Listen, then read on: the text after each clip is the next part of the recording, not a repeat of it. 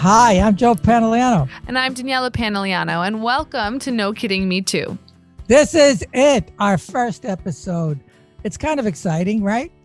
It's exciting and a little scary. Ooh, little... why?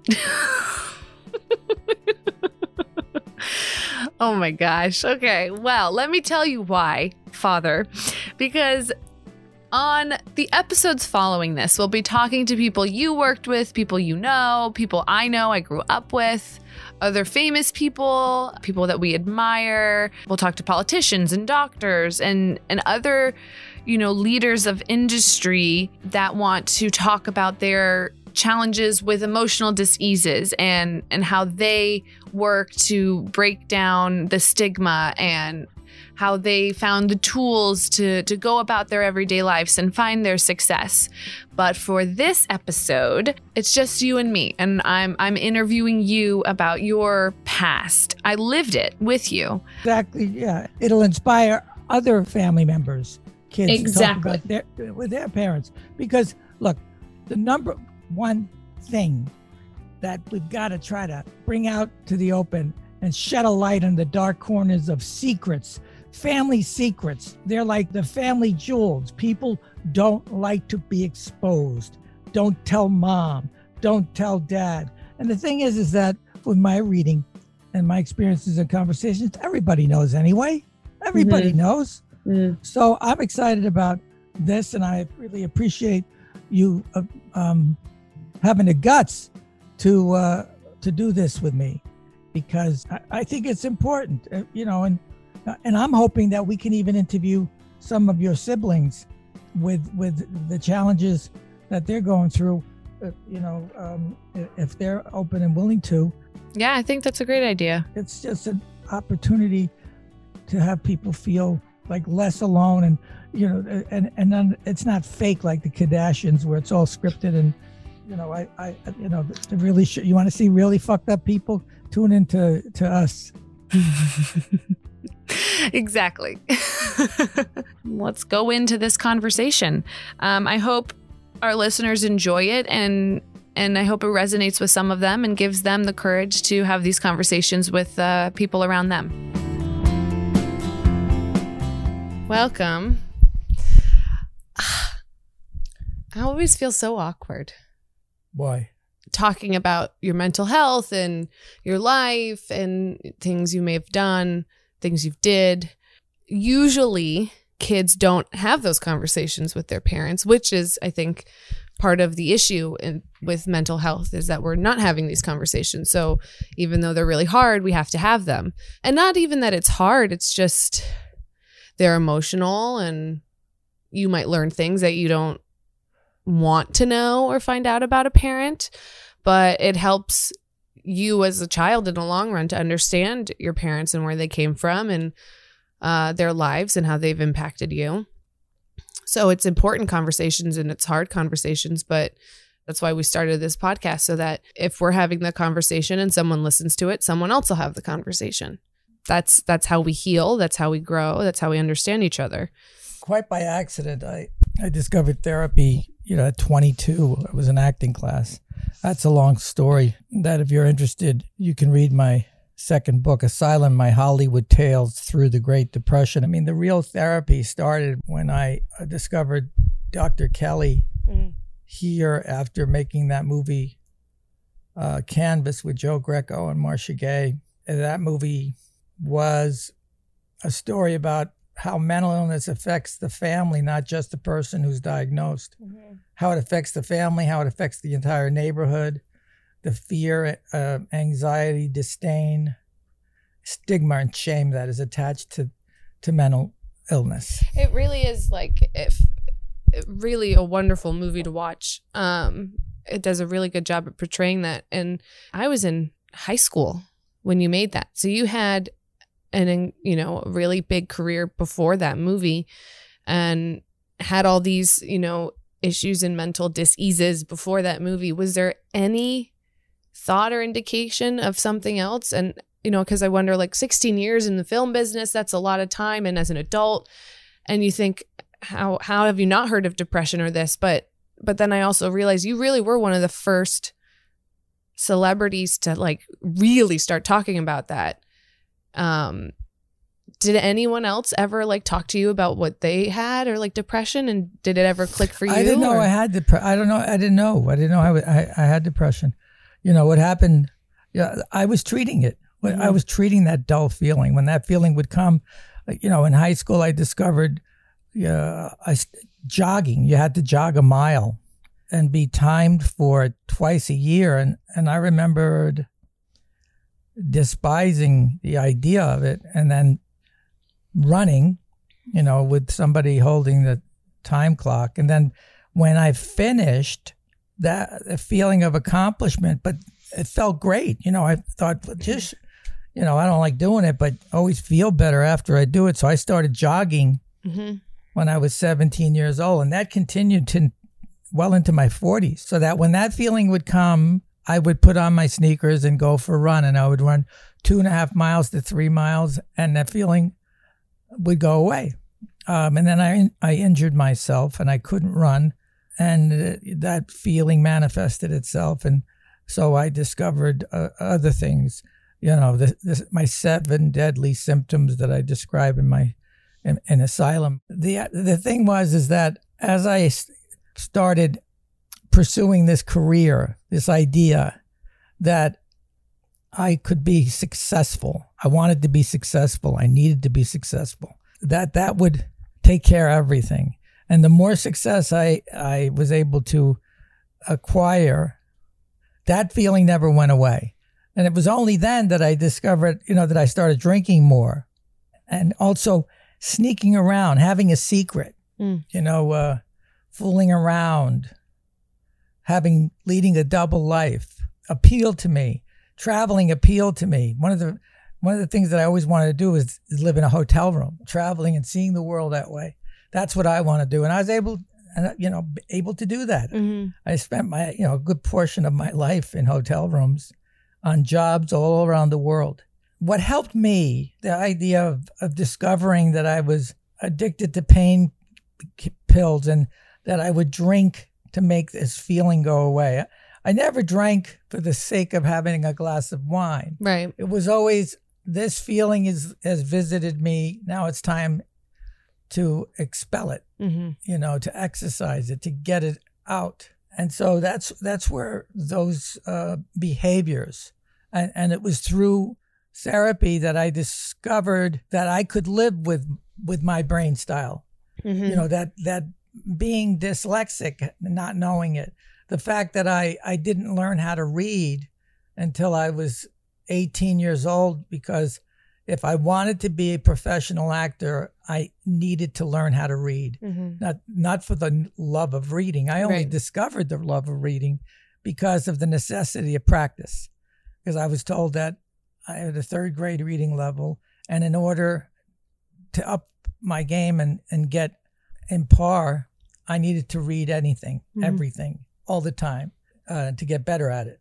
And and so I learned that about practicing with my acting, and you know, acting school was just a place that that was provided a place to practice hmm practice for my auditions that i would be able to practice them with my acting teacher in front of a classroom environment which is comforting you know, because when you're in an acting class you're performing in front of people and when you go into an audition you're performing in front of people hmm that that's what it was like for me when I was a young man. The idea of COVID and what we've been through and the tools that I've sharpened over the last 10 years in dealing with my my brain dis-ease. The idea of starting No Kidding Me Too, the nonprofit, years ago was simply because I was told not to. I, Hmm. because I was I was um, discriminated against, having been at the pinnacle of my success and uh, you know won, won a, uh, some awards and was making a lot of money, and I was upstairs in in my bedroom looking out at the pond, thinking how beautiful it was, but I couldn't feel anything Right. uh, you know, all I, you know, it's like and, and wanting to die, and I was, I was completely fascinated with the idea that I've worked so hard to achieve this lifestyle that that I always dreamt of having, and that I the fact that I wanted to die just baffled me. Mm-hmm. I was befuddled, like what? And this feeling, I, I was numb. I just was numb. Well, hindsight being twenty twenty, I was numb because I was eating ten Vicodin a day. Right. You numbed yourself because you, without that. Yeah, but I- I, but I was ta- uh, because they made me feel good in the Right. morning. Oh yeah. You know, it just put a bounce in my step. It, it made you know made the depression go away. Ten a day. That yeah, it, That know, would that- kill you now. If I did that right now, I'd be dead. Yeah. Yeah, because you build up a resistance. They design them that way. Mm. When I went for help, you know, the rehab doctor was like, "Oh, that's nothing." What? I have he That's had nothing. yeah he said that he had clients that were doing like 40 a day 50 oh a day Oh my god. they build that much resistance that, and that's also why a lot of people Accidentally OD overdose. yeah. because they, they they go into a program and they they clean out for 40 or 50 days and then they, they want to get high again and they they, they even if they took half of that, or even like I don't know, even well, five. whatever I don't know the math That's- it's just you know the idea is that is the greatest feeling in the world so Mhm. don't do it the only advice is if you do it you, you're going to like it and that's the end of that story So during Canvas is when you found out, or when it the light bulb went off in your mind about your mom and and that she was probably um, bipolar and Well, um, no, it, it wasn't that. I, I didn't No? label anything. It was Marcia.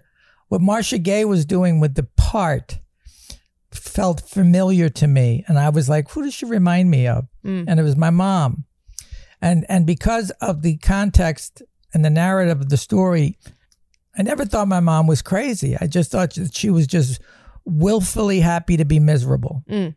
And that if she did some work, like I had done some work, I had gone into therapy, I tried. If I, you know, if it could help me a little bit, it could help her a little bit. So I never thought that she was mentally ill. I just thought she was Italian American mhm. and I thought it was a cultural thing. And so and I said, well, wait a minute, maybe not.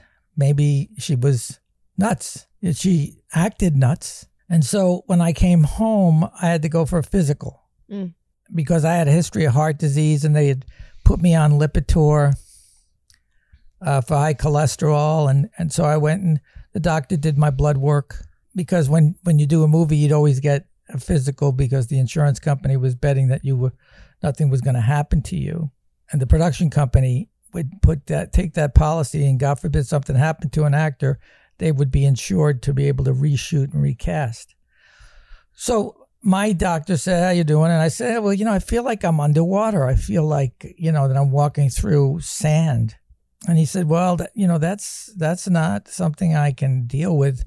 You should consider seeing a psychiatrist." And he gave me a couple of names, and I met this guy, Dr. Kelly. And uh, I described my what was going on, and he said that's clinical depression. I said, "Well, what is that?" And he explained to me when pleasurable things that you used to enjoy doing no longer gave you pleasure. And and I felt like, wow, that's great. So it's not my fault, it's not me that I got something and there's a treatment for it. That was great. I wasn't like, oh my God, I'm depressed. And that began my journey. You know, I'm paraphrasing this this five year journey Mhm. that included uh, 12 step programs. Uh, but even with the 12 step program, I was advised by my sponsor to call what was going on with me alcoholism. Mhm. You know, it, it, you know, it was emotional.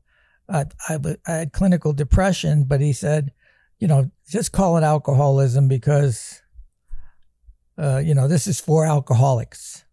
And, you know, but while I was there, they used to say that it was 90% thinking and 10% drinking, that the drinking was a byproduct of the diseasiness.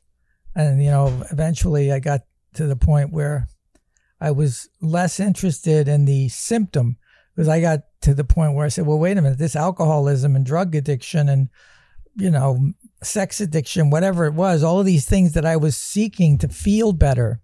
So I did these things to make that feeling go away. I always did like how you called that stuff symptoms because, you know, I'm sure that there are people out there they could diagnose themselves as alcoholic. You know, maybe they had a very good life and all of a sudden they took a drink and then something clicked and then that's just all it's just they wanted alcohol because there is a component in alcohol that can can affect that.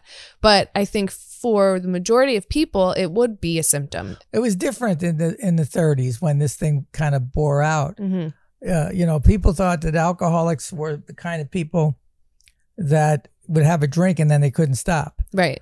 uh, that they couldn't function. That certainly wasn't the case for me. And what I discovered wasn't the case for most people. You know, people could stop. They they just if they were anxious, they would drink. Yeah. and it, and it, be, it got to the point where their life became miserable that they were unable to function and that's anything Right. But when your life the simple things of life start breaking down because of the way you're feeling i was unable i just you know i couldn't and you you saw it i, I couldn't leave that room you know I, I just couldn't get out of bed and everybody was walking on eggshells because they didn't you you all you guys didn't know what you were going to get Right. Yeah, I, we have a, a beep on our garage or on our driveway. So whenever someone drives down, we hear the beep. And whenever you were coming home from a trip or whatever, and we'd hear that beep, everyone would jump up and make sure everything was clean or that someone was doing homework or someone was cleaning the room or we had to like make sure that when you walked in, everything would be in order so that you couldn't find something to freak out about. Well, maybe that's why you were nervous about starting the interview. Maybe it's battle fatigue from those kinds of moments in your life Mhm. when you were a kid. My parents had emotional difficulties. Most people do. Mm-hmm. Most people do. That's the other thing is people are always surprised when we talk uh, that that there's so much empathy. Uh, it's because everybody's got somebody that's going through something, and if we're lucky enough, we get you know that we got to the point we're able to manage and regulate it. Yesterday, I did a live chat on Instagram, and I was just talking about how blue I felt that yesterday, that day, that at that moment, and a lot of people grew concerned, and and one friend actually called me up Hmm. and said, "Joey, I hear you you're depressed. What's going on? I want to talk to you. Um, you know, and and you know, I love you, and I'm worried about you. Are you okay?" And that's a cry for help. In the old days, I I would just have seven martinis and throw up. Right. It's a very good friend for him to call. You know, and that's the other thing is you forget people care about you Yeah. You forget people care about you and you also forget to care about people. or yourself. And a lot of times yourself because it's so exhausting just to care about yourself. So add in people and it's like, oh man, so many other people I have to care about. Being human is exhausting. I wanted to ask you because I remember you doing all this stuff with No Kidding Me Too, and you even telling stories when you said you were discriminated against and you were told not to. Why did you start No Kidding Me Too? Um, as again, I'm going to say it as just because this is what I, I know to be true, is one of the first public figures, someone with a name, to openly talk about it. And so honestly, you know, as I said, sometimes you don't want to think know things about your parents. I know everything about you and your history. And uh, so does everybody else. They can read that book and find it out. And I'm incredibly proud of you for doing that. So what because you you didn't have to. You could have just been diagnosed and went to therapy and, and did the work yourself.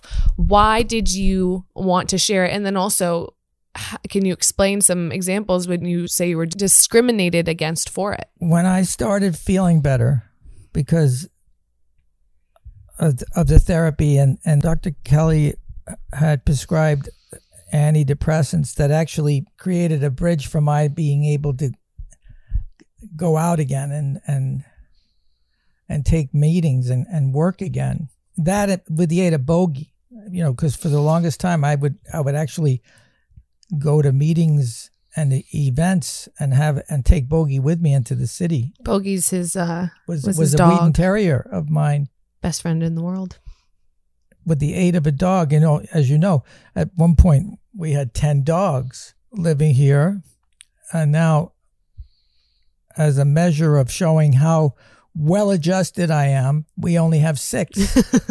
so so uh, I'm One of them's better. mine, so technically only five.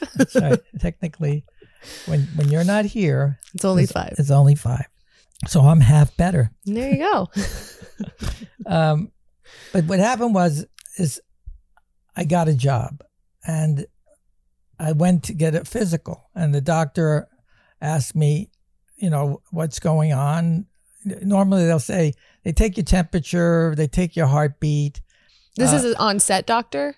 Yeah, the, the, well, this is a medical doc, you know, insurance doctor Okay. for a job. And then what medicine you take and how much of it. You know, do you drink, do you smoke, that kind of stuff. And so I said, yeah, well, I take I take five milligrams or ten milligrams of Lipitor because I have a history of heart disease. And oh yeah, I'm taking an antidepressant. So a couple of days later, my attorney calls and and says, "Listen, we got a problem with the insurance company. Uh, what's that?" "Eh, Well, you know, they you told them you're you're taking uh, an antidepressant, so they don't want to insure you because they're afraid you uh, would have a relapse, a nervous breakdown, and and and cause a slowdown or work stoppage. So if you sign a waiver indemnifying them so that if that does in fact occur, it would be your financial responsibility and not theirs. Mm-hmm. No problem. So I said, Well, wait, what, what about if I have a heart attack? And he said, No, it wouldn't be an issue. I said, But isn't that, aren't they discriminating against my brain? Um, you know, I have a history of mental illness in my family and I'm taking this antidepressant. I have a history of heart disease and I'm taking this uh, this drug for heart disease. So why are they discriminating against my brain? And he Mhm. said, Well, that's a good question, but if you want to do the movie, you got to sign the paper. and so I did. And uh, and in talking about it with some, you know, friends, uh, you know, high profile friends, the the common response I would get is, "Oh, well, I just don't tell them," which led me to think, "Well, everybody's taking this shit," Right. You know, and and I thought, but that's that's not the point. That encourages you to lie, and I do. I never had a problem lying. I lie for a living. Right. Well, it encourages. I mean, well, I just don't tell them. I hide. So you're you're hiding it, which You're is a hiding it. shame. You It, did, that's creates right. shame. That's right. So I thought, well, we got to we got to put a stop to this. So I told them that I was going to go public with it, and they said, "Don't be crazy. They'll, you know, the, the studios won't hire you." Mhm. I didn't believe them, but also I didn't care. I thought it was bullshit, and I also knew how how helpful it was for me to find people like me, Mhm. like-minded people, to see how it was for them and how they got better and how they were how they were managing their lives, and that this was a thing that was helpful to everybody. Um, also, we were editing Canvas at the time, and so in the airports, people would say, "Hey, Joey, what you up to?" "Oh, You know, I'm a fan. What do you got coming out? And I tell them about this new movie that we're working on, and they would say, "No kidding, me too. My brother's bipolar. No kidding, me too. My mother's schizophrenic. No kidding, me too. You know, I'm in I'm in recovery. Always, no kidding, me too. Always starting out with empathy, like, "Oh, really? You're doing that? Well, I can empathize because I got it too, Mhm. or I I'm affected by it too." Mhm. And that uh, was a curious thing. And so I started talking about it and we formed a nonprofit. No kidding, me too. And and I worked with Patrick Kennedy uh, was was a congressman then, and we started working together. You recall we went to the Capitol to talk to congressmen, women, and and senators, and uh, and and we we had a part in in passing that bill. Um, the Which bill? health bill Okay.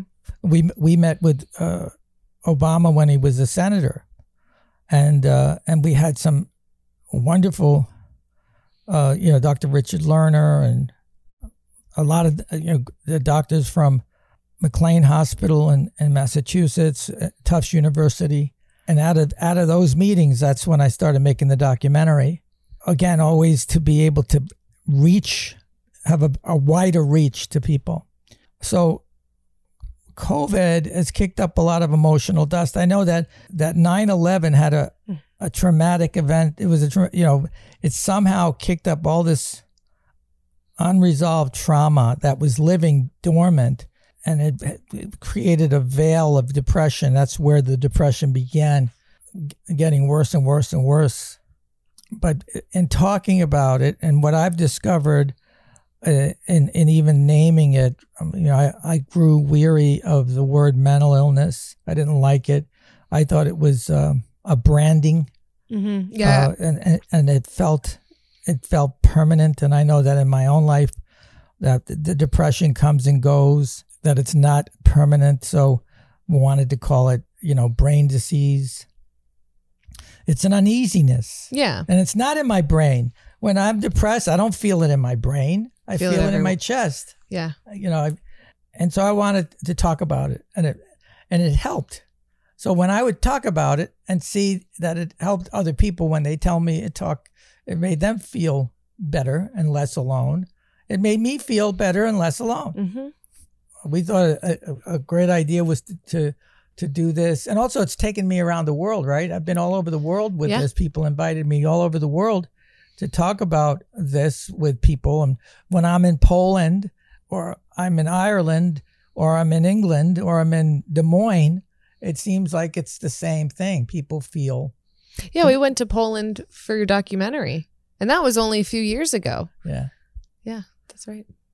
So, so the idea of doing it this way, God knows there's thousands of podcasts to be able to talk about it in this way. That's selfishly helping me feel better about getting through the day because it's harder and harder to get through the day. Mm-hmm.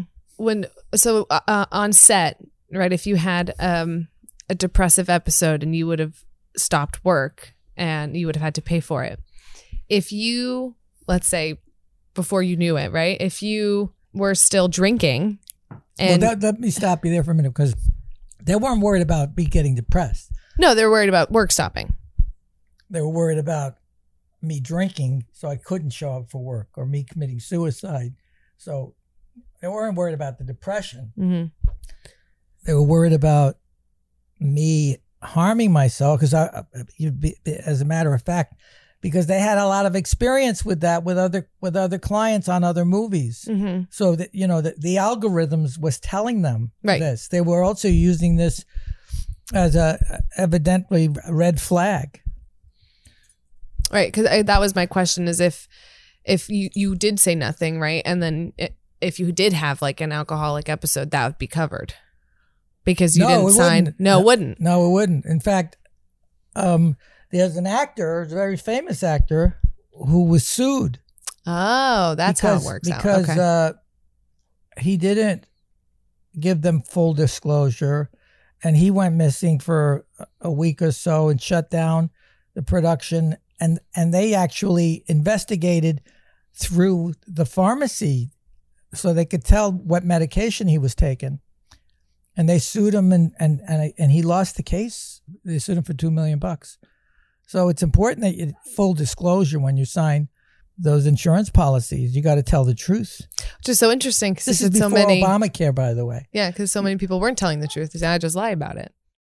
People are escaping. People, you know, it's it's also I feel like it's advertising. It's like the propaganda of of television advertising that tells us that we shouldn't have to feel anxiety. That Mhm. that we can go, get through life and take this pill or take that pill or you know go on this diet or go on that diet. and one hand, they're telling us that we're not enough, and the other hand, they're telling us, but if you take this, you'll feel like you're enough. It's almost as if we're just doing what we're told. Yeah. Is it different now when you work? Uh, have the contracts changed at all? Yes, Yeah. they can't use that against you because pre-existing conditions are uh, not discriminated against with the, Obamacare Act, and part of your insurance will cover therapy treatment, where that that wasn't the case for a long time. Yeah, I think therapy should be free for all. Well, I think these also these online therapy of the future is going to hopefully make it more accessible and less expensive. Yeah. And even, I mean, things like what we're doing, finding your own ways uh, of therapy. Uh, because, like you said, like this, this hopefully helps others, but it's also helping us because we get to talk to someone and be like, oh, thank God it's not just me. I get to talk to you. You get to talk to me. We can work through, you know, things that we deal with and and in our relationship. So it's and then if someone listen just listens to it, you know, I I played an episode for my boyfriend and he was like, "Wow, that was like a therapy session." I was like, "In a good way?" He's like, "Absolutely." It just you can relate to it. You just feel better because you hear someone else talking about it. And, you know, like you said, the power of celebrity, you hear someone else that you look up to or that you see on the TV and you think, oh my God, their life is perfect. And then you hear them talk and you're like, oh my God, they're just like me. No kidding, me too. Did your boyfriend like me? Did he think I was good? Oh, yes, he loves you. Getting back to, you know, the reason why we we wanted to start this and also 2020 and 2021 are the best years to start, you know, a podcast like this because every single human in the world just experienced and are still currently experiencing a pandemic, feelings of isolation. We've been through a lockdown. We might go through another one. Other parts of the country and the world are in another lockdown everyone well, relates. So we, we, we've all lost people to mm-hmm. this disease. It's a time for for all of us not to lose hope, to talk more with each other. Mm-hmm. You know, the Hollywood thing because Hollywood is very interesting. Also, Hollywood I think is a place that has many people that can be saying no kidding me too. A lot of people with diseases seek a creative outlet and in Hollywood acting, directing, writing, anything that might be where you go. Do they have slash do you think they should have grief counselors or uh, someone to talk to on sets because also that's a very they have them in schools they have them in offices. That's a very useful thing to have someone to talk to especially in an environment on set where it can be very fast paced very uh, you know if you make a mistake it can be terrifying. Is is there anyone like that on set? Whether or not they're you know, you know that the job i was just on they had COVID specialists, mm-hmm. uh, but nobody was talking about feelings that were stemming from the work experience, as it were. I think that's a, a great idea, but also I think that's something that we we can consider doing. Mm-hmm. I had a lot of responses on on our Instagram. You know, the idea of t- going live and talking uh, and uh, and taking questions and then you know being able to use those questions to be able to talk to uh, on these episodes will also be helpful.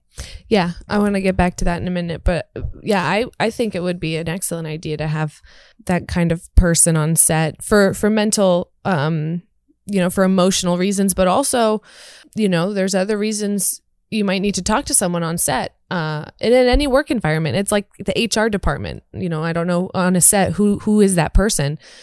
And if it's like a producer you know sometimes their worry isn't necessarily the emotional toll it's taking on you it's okay how long is this going to delay me or put the movie back so having a person you can go to if you're just feeling like oh my god i might not be able to get through the day or oh my god someone just said something really inappropriate to me would be really beneficial on sets and creating jobs. Back to the the thing about Instagram and and asking people um this podcast isn't just for us. It is for everyone. It is for the listeners mainly. We can talk to each other, but if no one's listening, there's no there's no purpose. Uh, but we want our audience to engage with us um, and ask us questions, send us emails, send us DMs on Instagram. The reason we're doing do this is for you, the listener. So if you have a question you want to ask my father or me or um, one of our guests uh, or any celebrity, if you have someone you'd want us to interview, I mean, we can try to find that person. Um, if you just want to tell us something or just tell us your story, send it to us. You know, if you have no one else to talk to, um, sometimes just getting it down on a page, on an email, and just sending it to someone that you know is going to see it and understand it and not judge it feels really good. So, you know, send us everything. Also, send us things if we're wrong about a fact or a statistic or say something wrong let us know that too, because that's also very important. We want to do this right. Um, and, you know, we know what we know and we can Google things, but, you know, we're not necessarily the smartest people in the room. I never like being the smartest person in the room because then you have nothing to learn. That's right. And you're really good at it. What, not being the smartest in the room? that's very true. we both are. so we talked a lot. We covered a lot of ground. I've I've heard um, many of the stories before, and I've also learned a lot um, just from talking to you here. Um, but I know there's more I can learn, and I think I need to maybe stop procrastinating on uh, reading your two books. One, which you wrote about your childhood. What's it called? No, uh, Who's Sorry Now? Is the first book and about your mother, which I actually I really want to read that one because the stories about your mom are just fascinating. And I, I want to be in that world and I live where you lived in that book. And so And I've always have, said and you have and you have uh, seven or eight copies. yes I do all signed. Um, but I always say I want to go to the address in the book because each chapter starts with an address um, in Hoboken and read that chapter in that location. Um, so maybe I have to actually do that now. There's nothing else for me to do right? I have no more excuses you know I'll read that book and maybe our listeners can read that book too. And and you you wrote that before um you know discovering all this stuff about you. And then your second book well i think i believe you did the documentary first. So the documentary no kidding me too which i am in. Um you can fast forward through those parts. Um but um beautiful documentary very relatable. You talk to people whose stories are just heart wrenching and and stories we need to hear and talk about. But also stories of hope and, very and- yeah it's a very hopeful recovery. funny documentary. It's not a documentary about mental health. It's it's something fun you can watch with the whole family and and and you actually you cry but you laugh probably more than you cry. And you also say no kidding me too a lot which is why it's called that. So definitely i highly recommend watching that if you have it's an easy way to to start this journey um, of mental health if that's something that you're you're wanting to It's- discover And also, it's on any VOD video on. yeah, you can get off Amazon, iTunes, rent it anywhere. Um, and then your second book, Same thing with the books. same thing with the books. I believe you narrate both books. Yeah, you, so you can get it. You can, You can it hear him say, you can tell you that maybe I'll do that. Maybe I'll do book on tape for that first one. But the second book, Asylum, everyone should also read. That one, I've, I don't know if I'll ever read it because, as we said, there's certain things a child doesn't want to know about their parent. And while I pretty much know everything, I, I, Yeah, I would recommend my- if you're if you're a child of mine, if you're one of my kids, you shouldn't read that book. Yeah, that's my mom said maybe not that one. um but uh, everyone else should definitely read it. That one's called Asylum. But yeah, definitely check those books out and that documentary and this podcast. Listen, um, subscribe to it, rate it, tell your friends about it. Even if you don't listen to it, still subscribe to it. Why not? Who's it going to hurt? Nobody. Really, we want you to listen over anything else um, because if you listen, maybe it helps you, or if not you, maybe you hear something that can help someone else. And that's what we want to do. We just want to start having conversations and talking about this stuff. That's the key to it all. We always, well, how do I feel better? How do I do this? It's just talking. I mean, medicine comes into play and all that other stuff, but you don't get there unless you start talking to someone. Um, even yourself, get a journal, just let it out somewhere um, because you're not alone. At the very least, we're here for you. Um, and everyone else is too. You just have to talk to find out. Thank you, Danny. Thank you, Daddy. I love you. I love you too.